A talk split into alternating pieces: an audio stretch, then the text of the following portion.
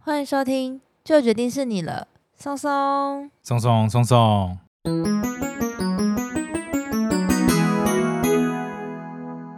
大家好，我是你们的专属训练师拉雅。大家好，我是松松，欢迎大家这会轻松聊自然。迈入五月了，对啊，时间过得真的很快欸诶。然后五月呢就有一个非常重要的节日啦，对，大家知道是什么节日吗？很快，就到了。很快就到了，大概是我们上这一集的下个礼拜，每个五月的第二个，礼拜日就是我们的母母亲亲节节。天下的妈妈都是一样的哦，天下的妈妈都是一样的。好久没有哎唱歌了，这首这首是不是很浅的歌？不是超说老啊！不是会像什么母亲像月亮一样？你那个更老 吧？ 我只记得我每次母亲节国小的时候都要练这个歌，然后回去唱给妈妈听，这样哦，你们以前有练过？我只知道要学校都会做卡片带回家送给妈妈，还会举办母亲节卡片比赛。哦，真的、哦。对 啊，你所以们你没有吗？所以你有做母亲节卡片对，老师还把他送去参加全校的比赛。哦，所以你的是有得名的卡片，对不对？诶，就是我代表我们班，但是哦我好像最后没有得名。所以你是你们班 top one。 那时候老师有一起帮我做啦，所以也不算是完全都是我自己做的。我的美术天分可能也是不错的。 嗯，这个我不可否认啊。 拉雅真的是很会画画，很厉害。那松松，你知道母亲节的时候呢，我们要送什么给妈妈吗？。哦，这题是真的很难，因为这个是我每年的四月在烦恼的事情那我来报给你一个好康的。什么样的后康？那就是我们的汉方职人正五号最有感的汉方茶饮品牌推出的宠妈节系列活动。哦，怎么听起来很宠啊？ 是整个宠法只要在四月三十号到五月二十一号前这一段期间呢，上汉方职人的官网购买正五号系列产品，新客呢可以领我们的购物金两百元。那如果你是旧客，以前曾经有消费过的呢，还可以享有购物金一百块钱哦。而且在这段期间呢，官网都有独家的七折优惠、满额赠优惠、免运优惠，是不是很宠啊？哎、其实这样算一算，感觉蛮宠的。算下来折扣真的蛮多的。没错，如果大家呢这个母亲节呢还在想要买什么东西来宠妈妈的话呢，欢迎大家可以试试我们的汉方茶饮正五号品牌哦。那这次也推出了养颜保养呵护组系列，让妈妈养生养颜、舒适放松。舒适放松的部分吗？有我们舒缓筋膜枪，还有贴身舒缓的按摩器与茶饮的组合边喝汉方茶，然后对边用筋膜枪。都可以。我们干妈感觉事业也是做很大、欸， 怎么感觉这个跨领域跨蛮大的？就是可以有喝的保养，又有贴身舒缓，是不是让妈妈非常的放松呢？贵妇般的享受。好的，那就推荐大家在这个优惠期间呢，可以上我们的汉方职人正五号最有感的汉方茶饮上面的官网去抢购这个优惠哟。啾啾啾啾啾啾！诶，除了汉方茶饮之外呢，每到这个母亲节，是不是有一个非常特别的东西之后会热销，都会想要买什么花送给妈妈？就是要来介绍我们的主角康乃馨。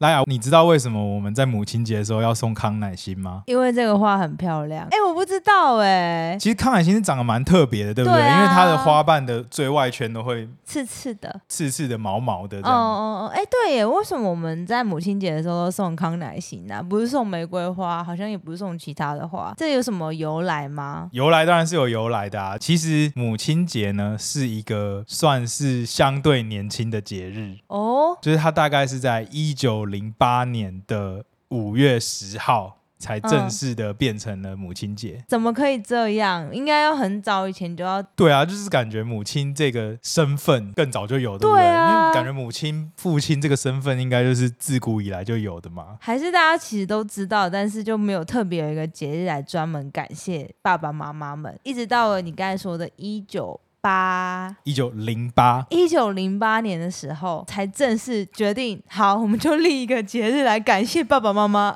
也不算是决定啦。其实这要讲到就是有一个女士，她跟钢铁人有点关系，哈她叫做 Anna Jarvis， ，Jarvis，钢铁人的那个智能管家就叫 Jarvis 啊。他第一代的就叫 Jarvis 吗？对啊，啊，是吗？后来她变成幻视嘛。这个要有看漫威英雄电影的人才知道，哦， 我以为你刚刚说，哎、这个我要剪掉。而且搞不好也不一定知道嘞。 对啊， 对，那就是这位 Anna Jarvis 女士呢，因为她说她的母亲就是还在世的时候，就是很希望有一个专门的节日可以来感念母亲这个身份，所以呢，这个 Jarvis 女士她就是很有心，她就在她母亲去世后的第三年，她找了一个教堂。 嗯，然后就正式的举办了一个纪念她母亲的活动。她在那个时候呢，就是选了康乃馨这种花，在那个会场布置了五百朵白色的康乃馨。哦，因为康乃馨好像是他妈妈以前生前最喜欢的花朵，对，没有错。那就是他也认为说，呃，白色的康乃馨呢，就是代表一种纯洁。纯洁无瑕，然后的爱宽广的爱，也有一种纪念他母亲对他的爱的这个味道。只是呢，这个时候商人们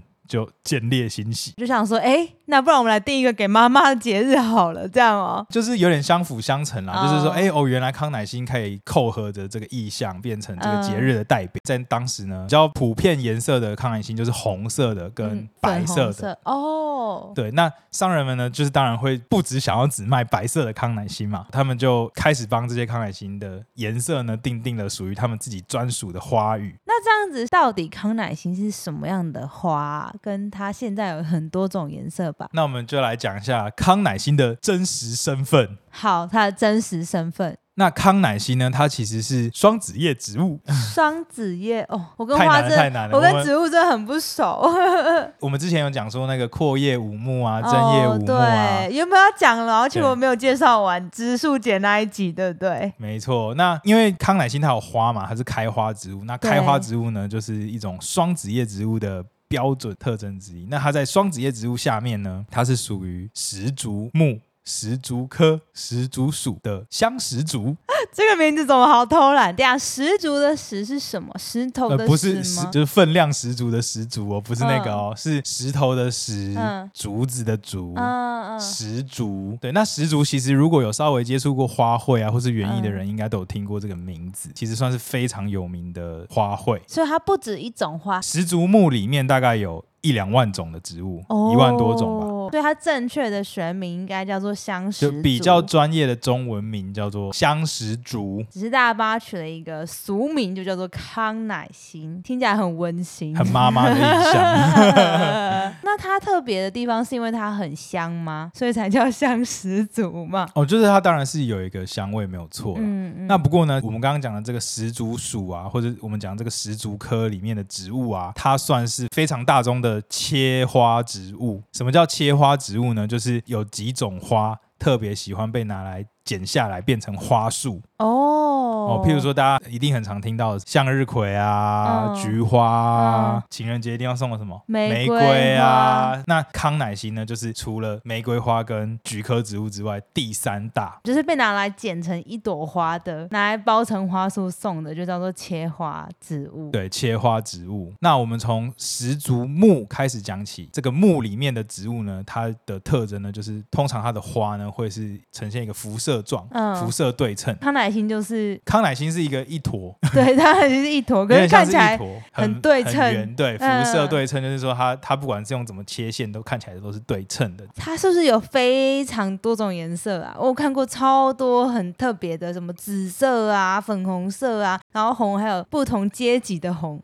其实康乃馨它从十六世纪就开始被人类广泛种植，然后研究它的颜色变化，然后去育种。到目前为止，我看到的数据是全世界大概有三万个不同品系的康乃馨，三万个，三万个超多。超多哎、对，就是各种大家配配配配，然后就变成一个新的品系。可想而知，它的颜色也是非常非常多变的。就除了我们刚刚讲的最 original 的红色、白色对，那介于这两者之间的粉红色，那颜色再浓一点的紫色，对， 那甚至是黄色，然后也有绿色，对啊，绿色康乃馨真的很酷哎，到底是怎样？哎、而且甚至就是开始有配出那种杂色系的变化，就譬如说哦，有彩虹色没有乱什么讲的，黄边红心啊， 哦然后什么紫边白心啊，类似这样子的不同配色的搭配，我觉得植物的就是色系的变换真的很有趣。这就是人类育种厉害的地方啊！为了观赏的目的，把它想办法一路洗出我们想要的颜色。那他们是怎么样去配的？开始就是康乃馨，它原本的颜色就很缤纷嘛。对那最开始一定很简单啊，我把那我把红的跟红的配，就会有红的出但是来嘛。红的跟红的配，是我把红的的雄花跟雌花碰一碰在一起，它们就会是它们这样就吗会结果，它们就会结果，然后的种子就会是就以红比的的种子，比较有机会是红的的种子。就是洗出不同的颜色对，因为差不多三个月就可以从种子种到变成花。哦。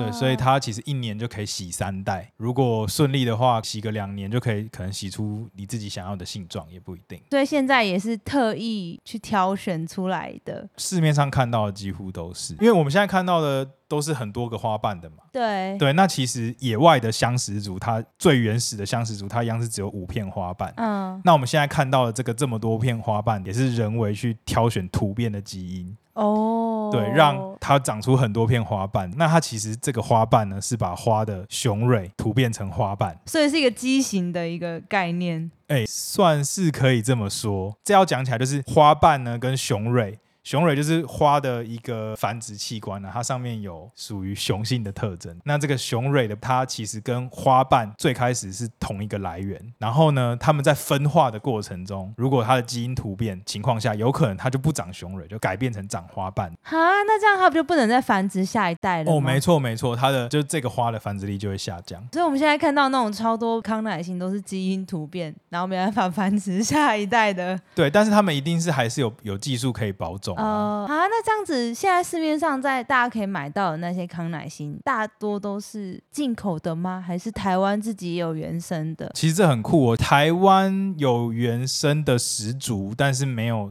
台湾本身不是所谓香石竹的原产地，它可能是十足，但它不是香十足。对，它不是香石竹，可能是什么玉山石竹啊、哦清水山石竹啊，类似这些这样。不过我们台湾确实有一个区域有种很多的康乃馨，专门特产康乃馨，在彰化的田尾有很多的康乃馨田，有一群人专门都在种康乃馨，培育出来的各种不同品系的康乃馨。但是他们就不是台湾原生的。对他们就会拿去卖。台湾大部分的康乃馨，我们选的品系呢是比较小朵的花，但是国外进口的就会是比较大朵的花。台湾目前市面上可以买到的康乃馨，有九成都是台湾自产自销的，只有剩下一层呢才是进口的，所以我们现在买到康乃馨都算是小朵的康乃馨。都算是小朵的康乃馨比较居多啦。我们比较常买到的都是小小朵的、啊，五十块硬币，但是你说国外的话，是可以到那种可能像玫瑰花或茶花差不多那个大小。哦，那是蛮大的耶，就比较大。其实为什么台湾就是选择到种小朵的，不种大朵的呢？就是因为因为台湾的气候相对潮湿，康乃馨大朵的花呢，它要养比较久。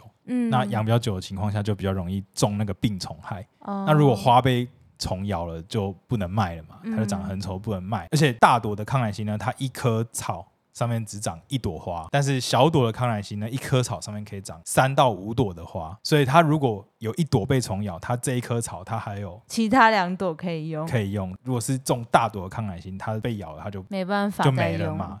对，那这样的话，这些花农会亏钱啊。 对，好像也是。所以其实台湾的气候并不是这么适合相识族，就是康乃馨的繁衍。应该说，现在的康乃馨已经被培育出我刚刚讲了很多种品系嘛，对，所以他们挑选了适合在台湾种植的品系，然后又可以有所谓的商业规模。嗯，不过它原生可能比较喜欢的环境是像你刚才讲的那种，不要这么潮湿对，阳光充足但不热，的地方，对，然后要偏干燥一点，嗯就是欧洲啊，对，听起来就是什欧么之洲类啊， 对或是中国一些中纬度的嗯区域啊。对了，那最后跟大家补充一个小知识，就是啊，我有查到康乃馨啊，在台湾呢还是红色跟白色最好种。你知道为什么吗？因为其他颜色像是什么紫色啊、粉红色啊，它如果在那个日照比较强的情况下，它都会全部褪成白色。 哈，然后只有红色原本就是红色的这个 original 版本的康乃馨呢，它在强光下还是会是维持红色。我觉得这个现象很酷。所以它是一个光敏感的花朵。应该说，如果你要特殊培育那些特殊色的话，可能就要变成用温室的方对嗯对式去对对种植。对，哇，这个感觉真的是一个很技术。对，所以其实包含是要怎么好好种好这些康乃馨，应该都有还有很多学问在里面。那最后，松松要不要跟大家分享一下康乃馨的花语个别是什么？这样我们听众朋友在送康乃馨的时候呢，就不会送错颜色了。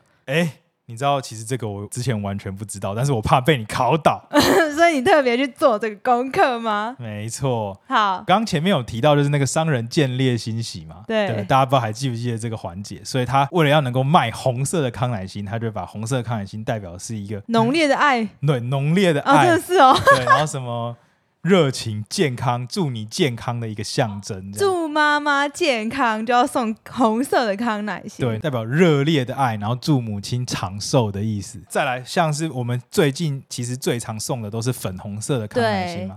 那其实粉红色的康乃馨呢，是祝妈妈青春美丽啊的一个概 念，永葆青春。呃，永远青春美丽这样。好，那另外，最近有被开发出来的，像是有绿色的康乃馨，是希望祝妈妈可以保持活力、健康、快乐。怎么跟红色有点像呃啊？红红色比较多是偏长哦，寿，哦红色是长寿，然后绿色是活力。对，没错，没那错你。刚才说粉红色是永葆青春啊！讲明白了，红色是祝你长命百岁啦，粉红色是祝你永远漂亮、青春永驻啦，然后绿色是祝你健康快 乐、有活力。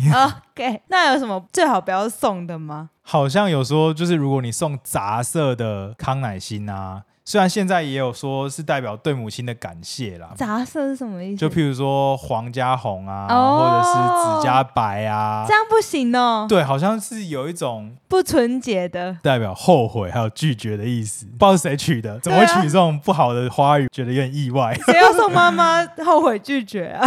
就是妈，我后悔被你生下来，这个意思吗？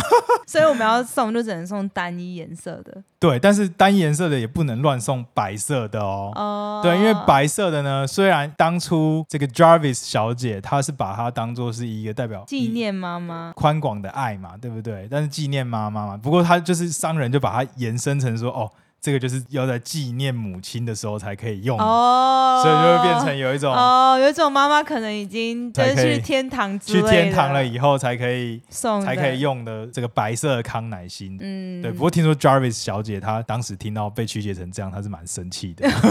总而言之呢，送什么颜色没有关系啦。但是如果你真的很担心的话，可以送红色、粉红色还有绿色哦，听起来是比较安全的颜 色好，好像黄色也可以啊，黄色是代表就是对妈妈感谢。啊、对还有黄对色，，然后另外比较较常见的还有一个是紫色，对啊但紫色的话有要看国籍，什么 因为紫色的康乃馨在法国好像也是拿用在葬礼上的，哦，所以你如果要送法国人的话，或是你妈妈是法国人的话， 你可能不要送紫色的康乃 馨哦，可能不太好。好，哦希望有法国的朋友们听到我们这一集之后，记得不要送紫色的。没错，没错。好，那这个小知识呢，就分享给大家。不过拉雅是认为说呢，只要心意有到呢，不管送什么颜色，我相信妈妈都会很开心的。没错，一定要好好的在母亲节这个时刻，对各位自己的妈妈表示自己的谢意还有爱意 哦，妈妈我爱 你，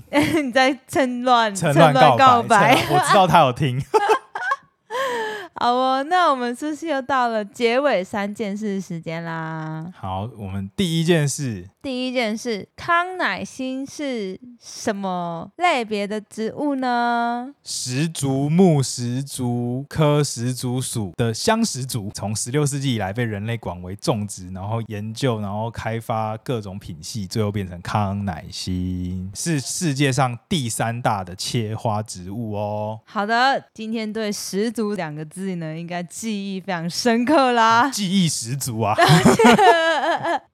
好，那第二个，台湾有没有原生的康乃馨呢？台湾原本不是这个香石竹，就是康乃馨这一种花的原产地。不过台湾有属于我们自己的石竹科的植物，像是玉山石竹、清水山石竹啊、巴林石竹，还有什么瞿麦，也都是这个石竹科石竹属的植物哦。那它们可以算是这个香石竹，就是康乃馨的堂兄弟姐妹吧，近一点，稍微近一点。好的，那最后一件事情是康乃馨各种不同颜色代表的含义是，请松松帮我们复习一下。红色呢是代表祝妈妈长寿，还有热情的爱；白色呢是代表妈妈宽广无瑕、无私的爱。不过呢，现在的白色呢比较常会被用在在妈妈去当天使以后拿来纪念使用的，所以不能乱用哦。那粉红色的康乃馨呢是祝妈妈青春永驻。嗯，那黄色的康乃馨呢，是跟妈妈表达自己感谢的心，然后绿色的呢是妈妈要永葆活力对健康快乐，啊、然后记得不要送混杂颜色的哦，不然会 有点怪怪的。对，我们不会觉得啦，但是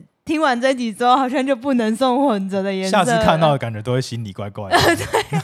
什么后悔拒绝，感觉是要拿来发好人卡用的，感觉是那个遇到不喜欢的男生跟你告白，你就送他一朵那个，混色混色康康乃乃馨馨。他看不懂，他在那边沾沾自喜这样。 好啦，其实不管送什么呢，就是只要心意有到，相信妈妈都会很开心的哦。那最后我们是不是有一个小小的补充知识要来跟大家分享呢？一个补充知识环节，好的，松松请说。这个环节我们要感谢我们的友台啊，我们另外一个也是专业知识型 podcaster，这个节目叫做《鱼活通乱乱说》里面的主持人，对，梧桐大哥，你确定人家比你 大哦？还搞不好他比你小，然后你好，我叫他们不要叫他大哥哥。好了。这个鱼活通的主持人吴桐呢，他呢提供了一系列有关于我们上一集吴锅鱼的补充知识啊。 没错，是业内人士才知道的哦。对哦，大家这边仔细听清楚了。那首先呢，我上一集有讲到说，啊，我们台湾不是有利用品系改良的方式，让我们无锅鱼就是可以变得更好吃吗？然后最后开发出来一个品系叫做台湾雕吗？其实呢，以杂交啊，还有这种品系改良的方式呢，其实主要改良的还是无锅鱼的换肉率啦，就是可以让它长得更大，吃的更少的饲料可以让它长得更肥大，有更多的肉可以吃。那至于鱼肉本身的这个土腥味的部分呢，它比较难用这种品系改良的方式去完全去除掉了。这个是来自于因为这个土腥味呢，是因为淡水里面的藻类是无锅鱼它们的主食嘛。那这个藻类呢，就会具有这个腥味。那无锅鱼长期吃这个臭臭的藻类，就让它的肉也开始臭臭 的。这也太太那个了吧？ 吃臭臭的食近物就朱会臭臭，者黑，近墨者 赤啊！呃，近朱者赤，近墨者黑。哦，对啊，近。朱者 赤，近墨者黑我啊！刚以为你故意的。 那如果真的不能用品系的方式完全过滤掉那个臭味的话，那还有什么方式？应该也是有改良出一些方式来吧？我们台湾人真的很厉害，嗯就是譬如说像我讲的，后来送上去太空的那一种五锅鱼的肉片啊，不是叫做台湾雕吗？对，他们其实是用海水养殖的方式，让无锅鱼的腥味不见不见。没错，因为海水养殖的无锅鱼呢，据说啊，可以让它鱼肉里面产生氨基酸。那这个氨基酸呢，或是精氨酸呢，就是一种美味的成分， 哦以让它吃起来变好吃。但是无锅鱼这样，它可以一下子咸水，一下子淡水、还啊，还记得我讲无锅鱼它的适应耐力受度很很好。强，对，哦，那后来就是这个海水养殖的无锅鱼啊，它有一个缺点，就是如果你从鱼苗开始养的话，它会长得比淡水养的无锅鱼慢非常多，哦，对，它会长得很。慢。这些养殖业者真的很厉害，他们后来发现无锅鱼它的耐受度真的很强，可以直接从淡水转到海水养殖这样。 所以他就先把它养到几个月之后，然后再丢去海水里面洗一下，这样哦。对，大概就是在海水里面养个三个月，据说就可以把它鱼肉里面的土腥味去掉。哦，那也有可能是因为它品种那些的关系，让它耐受度可以很好对，吧？其实现今来说，台湾我们目前常用的这个台湾雕啊，嗯，或者是我们现在常讲的福寿鱼啊，对它真的是历经了非常久的改良嘛。对就是从我们的故事讲起，是一九就是日治时期对啊的时日候，治时期，其实在对台湾可能也过了也差不多一百年了吧。对啊，可能超过一百年了，所以在这样子的历史悠久的历程里面，现在这个品系呢，有办法呢，在这样子算是饲养的流程下，可以制造出非常好吃的鱼肉。然后至于台湾雕这个名字的话，除了是我们业者改良的这些品系之外呢，是不是其实也是希望可以透过这个证明的方式，让大家就是摒弃对吴郭鱼那种脏脏臭臭的一些想法？对，就是诶去改变它的印象啦，嗯就是因为大家可能已经都觉得无锅鱼的鱼肉就是有土腥味对，。然后就是脏脏对臭臭。其实他们也很冤枉，他们好不容易花那么多能力，开发出这么多不同的养殖方式，对，好不容易让无锅鱼又大又肥美又好吃，嗯、对，那甚至可以比拟就是日像本刚的生鱼片， 有啊这么厉害就吗？可以甚至可以比拟一些诶海水的雕刻。嗯的一些，鱼类，譬如说像加辣鱼啊、温温公嘎啦啊，有人又叫它是胡椒雕，嗯嗯它们的这个肉质就是比较鲜美，甚至可以拿来当做生鱼片食用。这样，嗯据说海水的无锅鱼，它的肉质呢跟嘎啦啊的肉感觉已经很接近了。哦，好哦，哎，这真的是走业内人士才比较知道这些 p e b l 呢。对啊，没错没错，就感觉，如果你不是养殖业者的话，你可能也不知道说哦，原来有这一套流程跟步骤。就是我自己的个人的话，我可能依稀有印象，就是哦，无锅鱼的土腥味是来自于它的食物，嗯，对，但是我也确实不知道，原来无锅鱼可以直接淡水养养，然后就丢去海 水。我以为他说哦，如果一开始在海水的话，那它就会在海水长大；嗯一开始在淡水的话，就在淡水长大。你直接把它丢过去，可能没有办法 活。那也或许呢，是这些养殖业者他们确实有一套自己的流程程序，才有办。法达到这样子的效果。嗯，可嗯能必须要循序渐进啊。对那对这对，这些可能就是商业机密了。没错没错。再次感谢我们这个鱼活通的吴桐哦啊，给我们这什么算是业内人士才知道这些资讯。对，那他最后还有提到一点啦，就是说在学界呢，有一派的人就是有认为说，因为吴郭鱼啊，在台湾已经经过了非常长时间的杂交跟长时间的改良、品系改良，那它已经整个形态啊，还有它的生活习惯啊，已经跟它的原产地不一样了。那它也已经是没有办法移除的外来种啊，那它甚至已经成为了台湾的整个生态、整个食物链的一部分。那就也许要把它归类成规划种，就是规划种，就是讲说哦，外来植物啊，或是动物啊，它在这个地区呢，经过一个很长的时间，嗯已经变成了整个生态系的一部分，那也没有办法移除。那甚至就已经成为一个新的生态系的一个角色，嗯对，那可以把它称之为规划种。那台湾我自己最喜欢举的例子就是像是喜鹊啦，哦，对，喜鹊在台湾很多校园啊、植物园、公园都可以看得到嘛，但它其实确实是应该是来自于汉人来台时期才带进来的一个鸟类。这个真的是看我们怎么去定义它啦。没错，对啊没错，对没啊错。不过它的确一开始不是在台湾原生就有的，而且也真的因为它的存在，所以在台湾各大河川的下游有很多原生的鱼类，确实有受到它们的影响。好的，好的，那就也欢迎听众呢，如果对于这个《鱼活通乱乱说》这个节目呢有兴趣的话，欢迎去他们那边听听看哦。这个梧桐大哥他做的东西其实是非常非常的专业，他的内容里面呢有关于很多鱼类的养殖啊，还有各种鱼类知识的技术的一些讲解。如果对于喜欢养观赏鱼，或者喜欢养海水鱼的听众呢，可以去听听看他的节目，可以收获到非常非常多的知识哦。松松本人也很常听他的节目，去多了解有关养殖鱼类的一些小技巧。小技巧，或是各种新的知识。对我来说，其实都是一个非常新的领域。也非常欢迎呢。如果听众朋友呢，你是什么花卉达人，你是鱼类达人，或是你是什么各种达人呢？如果你听到我们的集数呢，也想跟我们一起交流讨论的话呢，非常欢迎可以私讯我们，或者是直接在我们的 IG 下面留言哦。大家互通有无啦，可以交流一些各自不知道的新知识。没错哦，那今天的节目就到这边告一段落啦。如果喜欢我们的话，也不要忘记到各大 podcast 平台上面追踪关注我们的节目，就不会错过最新集数。那也欢迎给我们五星好评哦。自从我上次说了之后，我们现在多了两个评论。 啊，离一百只剩八个吗？对，没错。哦，天哪！那如果想要支持我们的话呢，也可以给我们小小抖内赞助哦，都是我们继续创作的原动力。那我们今天的节目就到这边，我是松松。我是拉呀。最后偷偷说，祝天下的妈妈都母亲节快乐！天下的妈妈都是一样的哦，天下的妈妈都是一样的。